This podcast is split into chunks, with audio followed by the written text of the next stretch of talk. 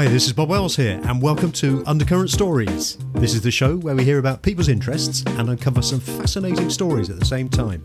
I hope you enjoy today's show. Today on the show, I'm delighted to welcome Jan Irvin. Jan is an independent researcher, author and lecturer, and hosts the Logos Media podcast. He's renowned for fact-checking and using critical thinking to uncover the truth.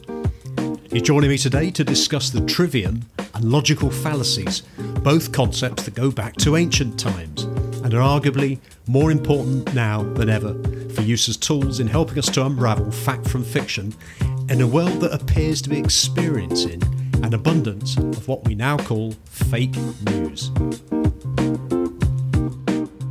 Tell us about the Trivium. I know, I think most of us have probably heard the word Trivium, whether that's a, a heavy metal band or, right. uh, or or something we're going to talk about now. But can you just tell us a, a bit about the Trivium, the history of it, and w- when it started, and what it actually is, please? You know, there's it's debatable when it started, and of course, there's some people who think it was used for controlling the society. But you know, you don't teach people critical thinking to build a low-functioning society. You teach people critical thinking to build a high functioning society. Yeah. And, you know, it's, it's based on uh, Aristotelian logic and Socratic uh, rhetoric, et cetera. And, you know, most of us are taught it and taught it or, or the basics of it in primary school or elementary school, which is who, what, where, when, why, and how. Yeah. And uh, the first part of that, who, what, where, and when, is our data gathering or our knowledge, and it, uh, you know, it's just getting our, our the basic information together. And then why is our understanding of the data or the knowledge, yeah, through logic and uh, processing out any contradictions, any any logical fallacies, and then how is our rhetoric or our explanation of how we arrived at the conclusion. And so it's a systematic process, or it's a method, Trivium method. And people can get to my Trivium website through Trivium Education dot com or Trivium Method dot com, whichever you remember more quickly. Yeah. But uh, so when you use it as this method, who, what, where, when, why, and how, you can very quickly and easily go through your, your mind and your data and, and know what you've already re- reviewed when new information comes in, and it's easy to include it or dismiss it. Where does that fit? Does it fit anywhere in the information? Is it fallacious? Is it a contradiction? Can I check it really quickly? Or, you know, sometimes it might require more effort. And if it if it doesn't fit, if if it's, you know, a, a fallacious bit of information. See, when you when you go through the who, what, where, and when process, you have an inventory in your mind of all the data that you've already gone through. Yeah. So then when a new bit of information comes in, it's very easy to quickly check it and figure out where it goes, if it goes, and then, you know, process it through the logical fallacies, figure out if you need to make an adjustment in your conclusion or not. Most people typically fake news, most people think with fallacies and emotion.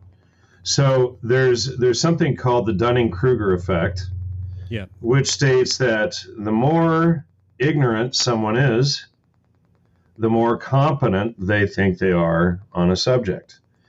And people who watch a lot of, you know, what we call lamestream media think that they're the most educated and informed on topics, even though they've never fact-checked what the media says, following in the steps of logos or truth, you know. Yeah. And people who don't have critical thinking and don't do fact-checking buy into it and regurgitate it. Whatever political party or whatever way of thinking you are, this this particular method of the grammar, logic, and rhetoric is an extremely useful exercise. Correct. Yes, absolutely. And I, I think, I mean, th- I, I guess there's always been fake news. It's just that now we have a we have a name for it. I, I, I can't imagine a thousand years ago that there that there weren't people spreading fake news about things. And you would have people spreading fake information, sure, but it would go from one person to one person to one person. Yeah. You didn't you didn't have, you know, global broadcasting that broadcasted to everyone in uh, you know in a second. So that's yeah. the difference.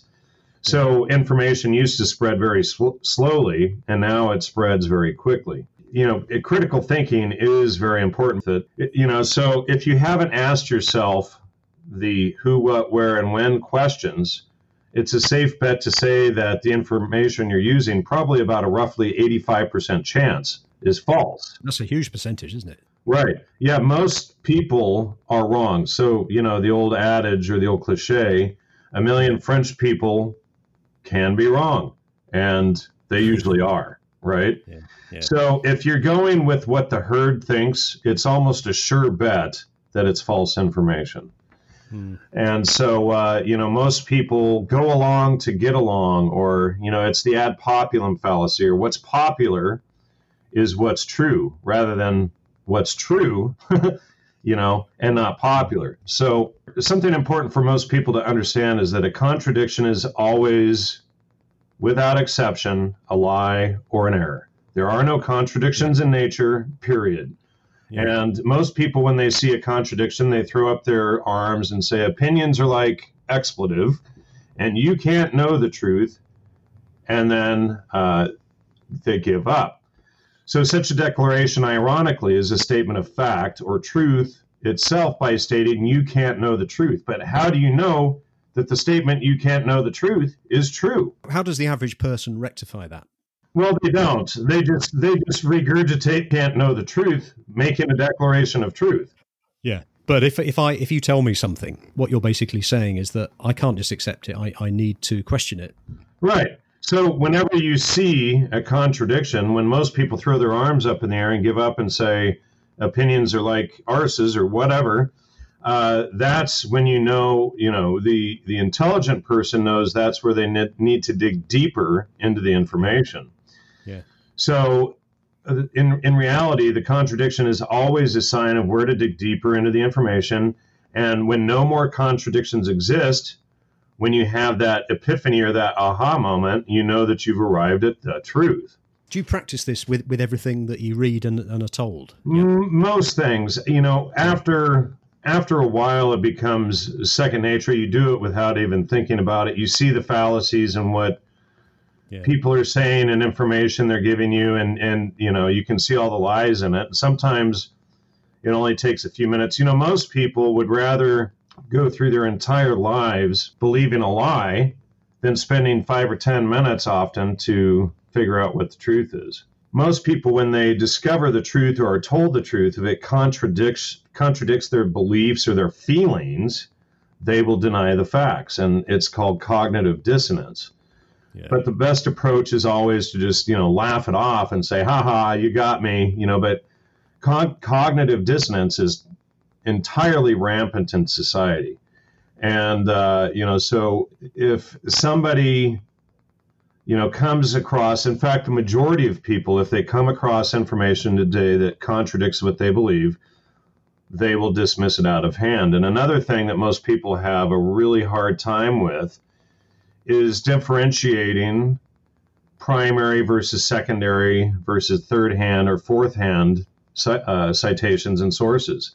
Yeah. They'll say, you know, somebody sit, you know, hanging around the water cooler at work gossiping, they think is as valid as the primary or original source. And most people today don't know how to check this stuff and, uh, you know, verify it and process the fallacies out of it. So a primary source is the original document. It's the recording, the book, the original source that the person themselves wrote, said, et cetera.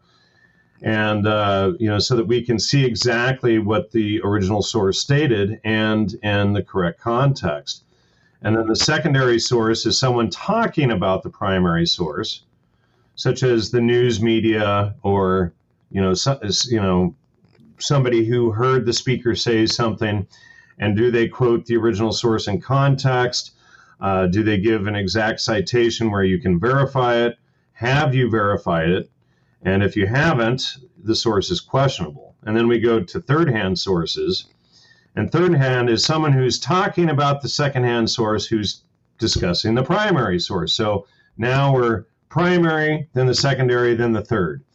Yeah. And so, you know, an example of this would be someone who's discussing what they heard on the news around the water cooler at work about the original source. So you're completely, or you're three steps back from it. And then a fourth-hand source is essentially uh, what is rumor. It's so far removed uh, from the primary source that it yeah. can nearly always be dismissed. My neighbor says, his friend says, he heard someone on the news who says something about such and such, and nobody's fact-checked that information all along the way, right? Mm. So at this point, it's pure hearsay. And so, you know, I mean, in the United States, people are so dumbed down today that they'll have entire pe- impeachment trials based purely on hearsay. Mm. So, you know, that's how... How do you see the solution to this then, Jan? Go to the primary source. Mm. You know, when, ask who, every bit of information that comes your way, you ask who, what, where, and when. And then we're about to get into why here and then explain how. But if you haven't gone through the process of who, what, where, and when, the information is questionable. If you haven't gone back to the original primary source, the information is questionable. Most people, I don't think, are taught like that at school. Most people are not, and that's, you know, it's to get people back to that. And if you go find, you know, and it might take you some effort to find that primary citation. You might have to buy a book. You might have to go on A B E books dot com and find an old used book or a magazine or an article. You might have to track down an original audio source like I've called A B C Australia to get a news clip from the seventies so that I could yeah. hear the audio and verify the original source, and it was verified. Wow. Wow. But, you know, and I had to pay like a hundred bucks to get that little clip of audio, but yeah. I wanted to be one hundred percent certain that what I was stating was truth, right? Yeah, yeah. So there's, you know, in the process of doing research, the next step, you know, so we've covered knowledge or our data gathering process, you know, and, and it's a lot like the way a, a computer processes information. The knowledge is like the input. You have your keyboard and, you know, whatever data that you're putting the information into the computer with, then you have the processor, and then you have the output at the end. So now we're going into the processing, or the why. The why is the logic, and of course, computers run on pure logic. So um, why is our understanding of the knowledge that we've gather, gathered or the data? And it's yeah. our logic and reason. We are, are we using fallacies?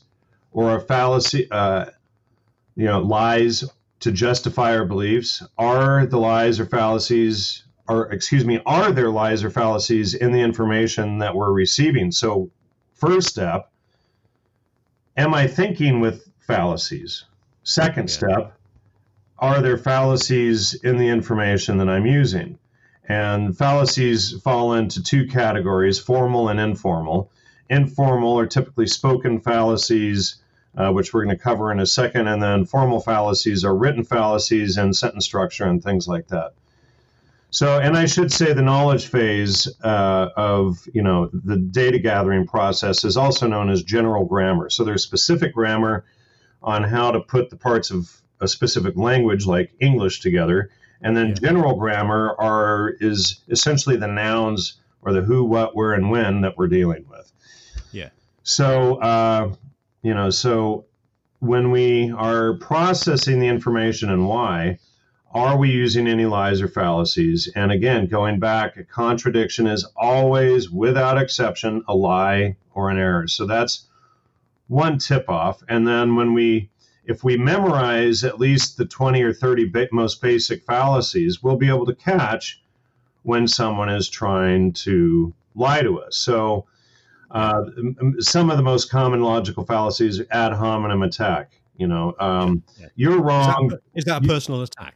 You're you're wrong because you're white.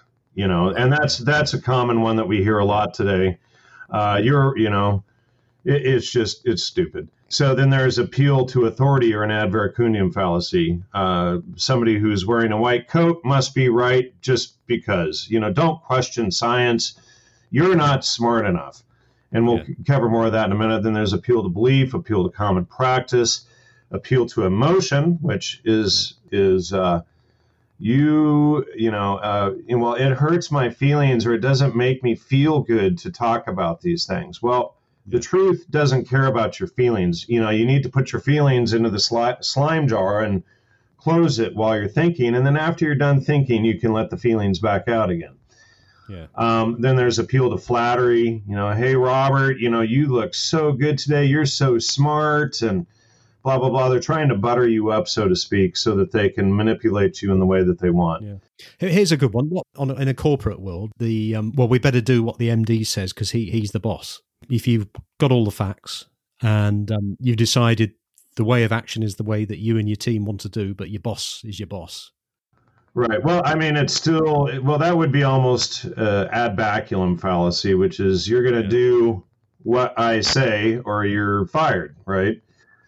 So that would be ad baculum, or, uh, you know, threat with force.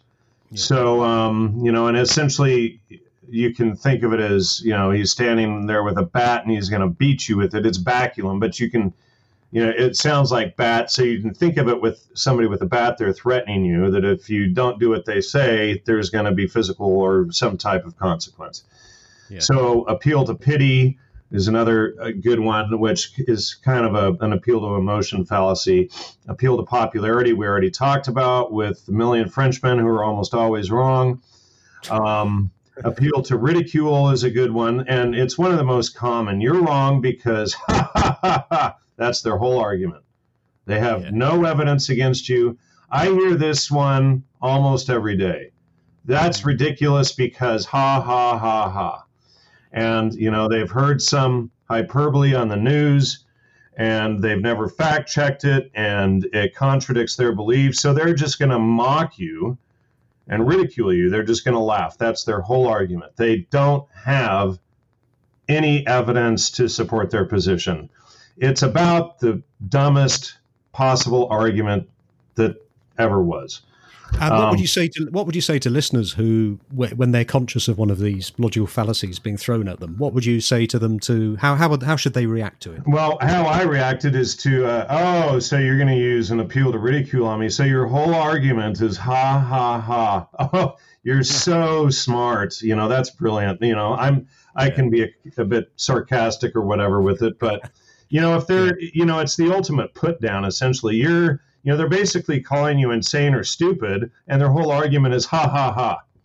So, yeah. I, you know, I don't mind throwing it right back at them and saying, oh, so that's your whole argument is ha, ha, ha.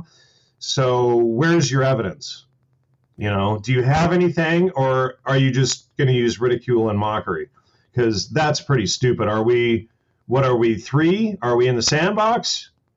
You know, so you can flip their ridicule right back on them, you know.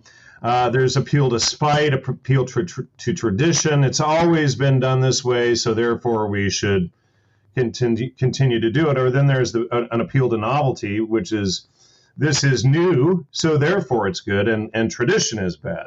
You know, we have to look at the facts. Sometimes tradition is tradition because people have worked it out for hundreds of years and know that that's the best way to do it. Not always, but quite often. These logical fallacies were, you know, they've always been around, but they were identified or, or they were spoken about a long time ago in ancient times by the, the Greeks. Is that right? Yes. Uh, I think, you know what, who was it? Thomas Aquinas or someone who first started putting them together. I don't remember off the top of my head. Yeah. I'm sorry. Yeah. So you'll have to do the who, what, where, when on that. And, and check Absolutely. Me. So, uh, you know, then we, I'm just going to buzz through some of these really quickly. Bandwagon fallacy, begging the question, a bias sample, circumstantial ad hominem attack. You're a Christian, or you're British, or you're white, so therefore you're wrong. Confusing cause and effect. Um, cat, the black cat crossed the path. You had bad luck, that type of thing. Division fallacy, what's true for one part is true for the whole, and then there's the opposite, what's true for the whole, whole the whole is true for each individual part. So you can consider like a bolt in an engine, isn't the same as the engine, right? Or the engine isn't the same as the bolt. Um, yeah. False dilemma fallacy, which, you know, you're either with us or against us type of thing. Um, genetic fallacy based on origins, guilt by association. Uh, well, you know, so-and-so, et cetera, therefore anything you say is wrong. Or, you know, it, uh, here's hasty generalization is uh, uh, all white people are racist because they're white, you know. And then yeah. and there, there's others like the relativist fallacy that goes with that, which is um, the rel- relativist fallacy is what's true for you is not true for me. Well, no, there is just truth. So if I'm white and being racist, it's true for me. If you're black and being racist, it's true for you. The racism is defined equally across the board. It's not relative to one group or another, but that's how it gets spun. Um, so we have, uh, let's see, ignoring a common cause, the middle ground fallacy. Politicians love that one. It's the middle of the road fallacy. It, it's, you know, so you have the truth on one side and and the lie on the other. And so the politician or someone comes along and says, can't we just get along? And they'll try to sell you the middle position. Well, a half-truth is mm. still a lie. It's just it's a fudge. It's yeah. a fudge. Right. So they're still lying. So you don't want half-truths, but that's where politicians work best. Uh, poisoning the well fallacy. Bob, you said something that was in error when you were three, therefore everything you say is wrong. You know, and I hear that one a lot. It's like if you make yeah. one little error, they'll say everything you say is wrong. This is, yeah. it's it's nonsense, poor thinking, you know. So yeah. post hoc, ergo proctor hoc, it's, you know, uh, what follows or whatever. Then there's the red herring fallacy, which comes from the old... Uh, British U K uh, hound training for the fox hunt. They would drag a fish across the trail and see if they could lead the, the hound onto the fish and away from the fox. Yeah. So, and then when the, the when the hound didn't get led astray, they knew they had a good hound. Um, so, okay. the, you know, so it's, you know, you're, you ask a question and then they divert onto an entirely different subject yeah. and then pretend like they answered your question. You hear this every day. Yeah, I yeah. Politicians are famous for this. You know, yeah, yeah. Lifetime. You know, politicians are especially bad, and they, you know, they're all in the the club. Yeah. So, um, slippery slope, straw man fallacy is, you know, you present one argument, somebody creates a fake copy of your argument, and then argues against that fake argument. And then two wrongs make a right. You did it, so I'm going to do it too. So therefore, meh meh meh. You know. This yeah. kind of nonsense. nonsense. Yeah. So anyway, the last step in our process of any research is how, or it's our explanation or, or the rhetoric and exactly how we reached our conclusion, going through step by step. And anyone should be able to follow along and to get on the same page and come to the exact same conclusion. That's why it's called get on the same page. If you're reading the same page of information, you be, should be able to have a conversation about it. So yeah. Most people think truth is relative. There's that relativist fallacy, and that you can't get on the same page to know the same facts. That's, again, it's nonsense thinking. Um, so, you know, if they uh, if they aren't able to get on the same page and show, or, you know, are they able to show you a, an error in your work, or are they lying? And generally, if they can't get on the same page, they're lying or they're thinking emotionally. And um if they're able to show you an error, you need to compare it to the research that you've done and process it through. And if you can d- dismiss it, you should be able to show how. If not, you add it to your research and you correct your conclusions. And if the person is lying and says you're wrong because, you know, their whole reason is I don't believe you or ha ha ha, then this is known as arguing the arbitrary, and their argument is mis- dismissed by default. So they must always have evidence or the onus of proof to support their own argument, right? So most people don't have evidence of their own claims, you know, so that that, that escapes them, that they need to support their own claims. So that, you know, and the, their, their own cognitive dissonance is on them. It's not on us, right? And so then we refer back to the Dunning-Kruger effect. And then a lot of people refer to uh, science like religion, which is like essentially scientism. But words in like may, might, or could abound in science and are not sound words to base strong beliefs on. May, might, could, or hypotheticals. Well, it might, it could. But, you know, we see a lot of this, you know, and the media does this a lot too, but we see a lot of this being promoted by the media and science as evidence of fact. Yeah. So by using the trivium and going through all of this, you should be able to come to and, and know what's true or false. And then, um, you know, most nonfiction books and sources will nearly always provide us with the original or primary citations of the material. And it's always a good idea to, you know, to check the footnotes or the endnotes and verify as many as you're able. And, you know, if you pick one out of ten just to check it, just to give yourself, you know, a little assurity that the information that you've just read is true, that's a good idea. Yeah. And then sometimes you meet, you know, like I said earlier, you may need to track down books and articles and things like that to, to verify it. And does that quote exist on X Y Z page? Is it quoted in context? Etc. So, you know, news outlets um, are famous for misquoting and taking original sources out of context for their own agendas. Yeah. So when we go through this process, we can verify it. We can know if things are true or false, and uh, you know, that's that's essentially how it all works. That's a, a really good analysis of what it's all about. Where can people get more information about what you do? Uh, my website is logos media dot com, L O G O S media dot com, and they can also find information on the Trivium at Trivium Education or Trivium Method dot com. That's great. Well, I'll put everything on the show notes. Great having you on. All right. Thank you so much for having me. Have a great day. You have been listening to Undercurrent Stories. I hope you've enjoyed this episode. Please feel free to share the show link to your friends and family, and if you have sixty seconds, I will be most grateful if you would please rate and review. To hear more episodes, please subscribe to the show and visit undercurrent stories dot com. If you leave your email in the link, we will notify you as soon as new episodes are released. Also, check out our social media links, details of which can be found on the show notes. Until next time, this is Bob Wells wishing you all